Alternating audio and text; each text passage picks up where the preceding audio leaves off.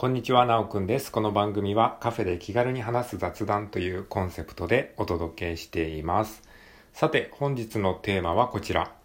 ほぼ日手帳を見ながら2022年10月を振り返ってみた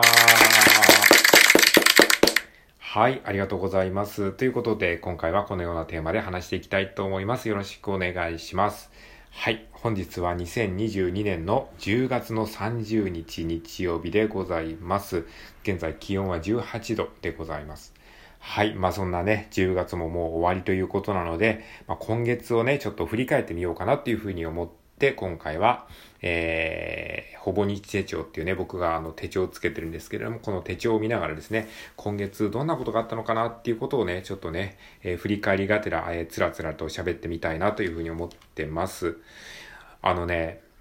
1ヶ月ってあっという間じゃないですか、本当に。あ、もう1ヶ月終わりかって思ってね、そのもう終わりかって思った時に、あれ今月って何があったかなっていうふうに振り返るだけでも、なんかね、こう、あっという間感がちょっとね、あの、和らぐんですよ。あ、なんか、あっという間って思ってたけど、意外とこんなことやってたんだな、意外といろいろあったなっていうふうに思い出すだけでも、なんかこう、時間が無駄に過ぎた感っていうのがね、解消されるので、あの、振り返りっていうのはね、あの、すごくおすすめです。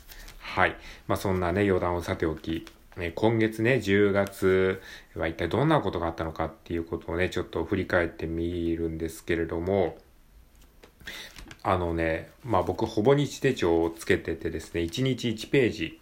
かけるスペースがあって、そこにまあ、あの、一言日記みたいなことを書いてるんですけれども、うーん、まあ、それを元にちょっと話していくとですね、まずね、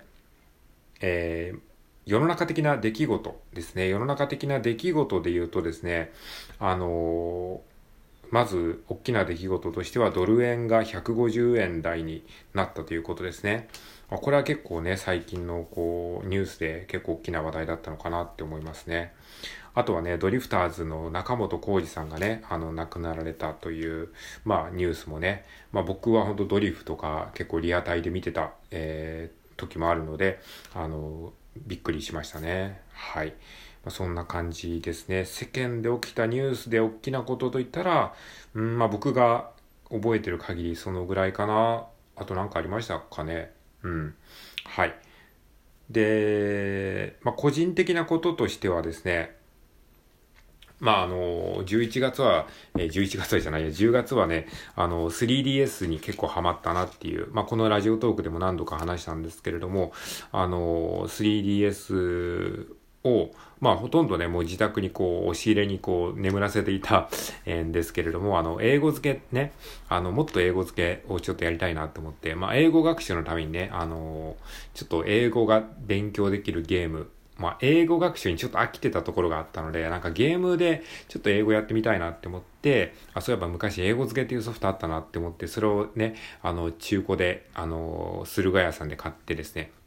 でそこからあの、他の DS ソフトにも興味が出てきて、で、英語学習系ソフトですね、TOEIC 対策のソフトであるとか、あと、ノバウサギの、えー英語学習ソフトとか、まあ、全部昔のゲームなんですけれども、えーそのあたりの DS ソフトをひたすら買ってですね、あの、楽しんでました。そしたらだんだんだんだんその他の DS ソフトとか 3DS ソフトって何かあったかなって思って、いろいろと漁っててですね。で、メイドインオレっていうですね、あの、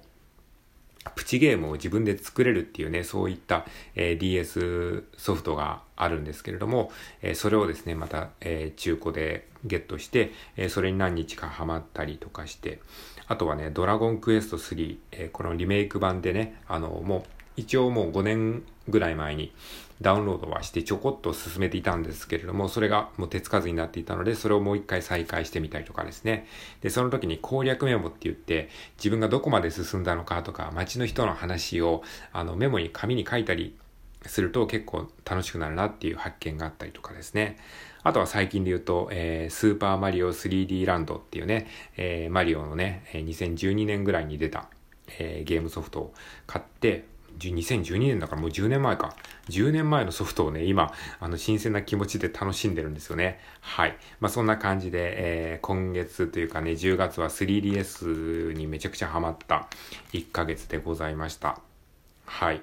で、あとはですね、まあ、ラジオトークえー、関係で言うならば、最近ね、このトークメモを新しくして、今までトークメモはあの、付箋みたいな感じで、あの、正方形の付箋でやってたんですけれども、あの、インデックスカードってまあ、インデックスカードっていうほどでもないんですけれども、はがきサイズの紙をですね、半分に切って、そこにこうメモをして、えー、これをね、あの、左手に持ちながら喋るみたいな、ちょっと自分の中でやり方を変えたんですよね。まあ、聞いてる人にとっては、何のこっちゃって話かもしれないですけれども、僕はラジオトークをスピーチの、まあ、えー、練習のためにやってるところがあって、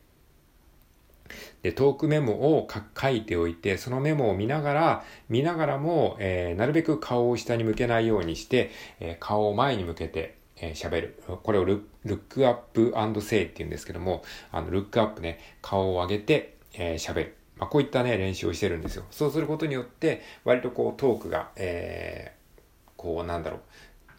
こもらないというか、ちゃんと前に、えー、通るような声になるんですよね。まあ本当にわずかな違いでしかないんですけれども、まあそういった練習を、えー、するようになりました。はい。インデックスカードを使って、ルックアップセイというね、やり方で、えー、トークをなるべく収録するようにしております。はい。あとはですね、うん、まあこれがラジオトーク関係ですかね。あとね、YouTube とか動画とかね、最近ハマっている動画とか YouTube は何かっていうと、えー、っとですね、ドラマで言うとですね、ビバリーヒルズ青春白書っていうね、ドラマを、これもね、もう、えー、今年の6月ぐらいから見始めて、今シーズン5まで来たんですけれども、今シーズン5を見てますね。えー、これはね、1990年代の、えっと、アメリカの海外ドラマなんですけれども、で、シーズン10とかぐらいまであったのかな。